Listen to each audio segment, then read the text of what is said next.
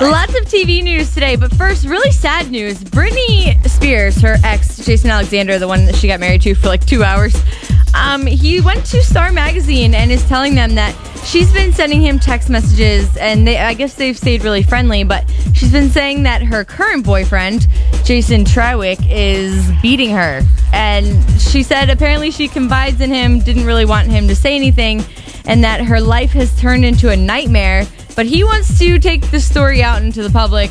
But he, he says he's doing it because he's concerned. So that sounds a little sketchy to me. If you're concerned for someone, you don't go to Star Magazine. Seriously.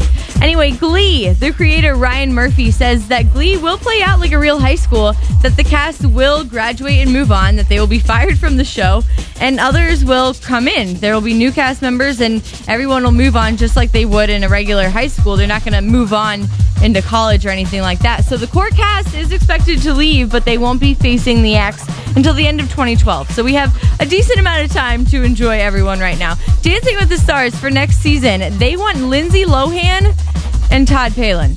Lindsay Lohan, I completely understand. She's been in, all over the news, and if she really does make the comeback, I think she'll be awesome on the show. I think she could probably dance pretty well too. So I'm hoping that that really does play out. But Todd Palin, like, come on. We got Bristol this season. We don't need another Palin in our lives. Keep him away. Please keep him away. Ne-Yo is going to be joining the cast of CSI New York.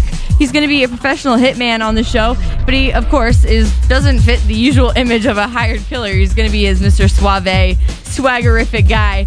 And that episode will be airing in February of 2011, so be on the lookout for that. That's your Hollywood Minute for today. I'm Elizabeth Bethany on Candy 95.